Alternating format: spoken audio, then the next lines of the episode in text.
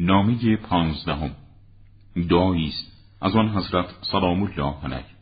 این دعا را آن حضرت زمانی که با دشمن برای جنگ رویارویی میشد میخواند.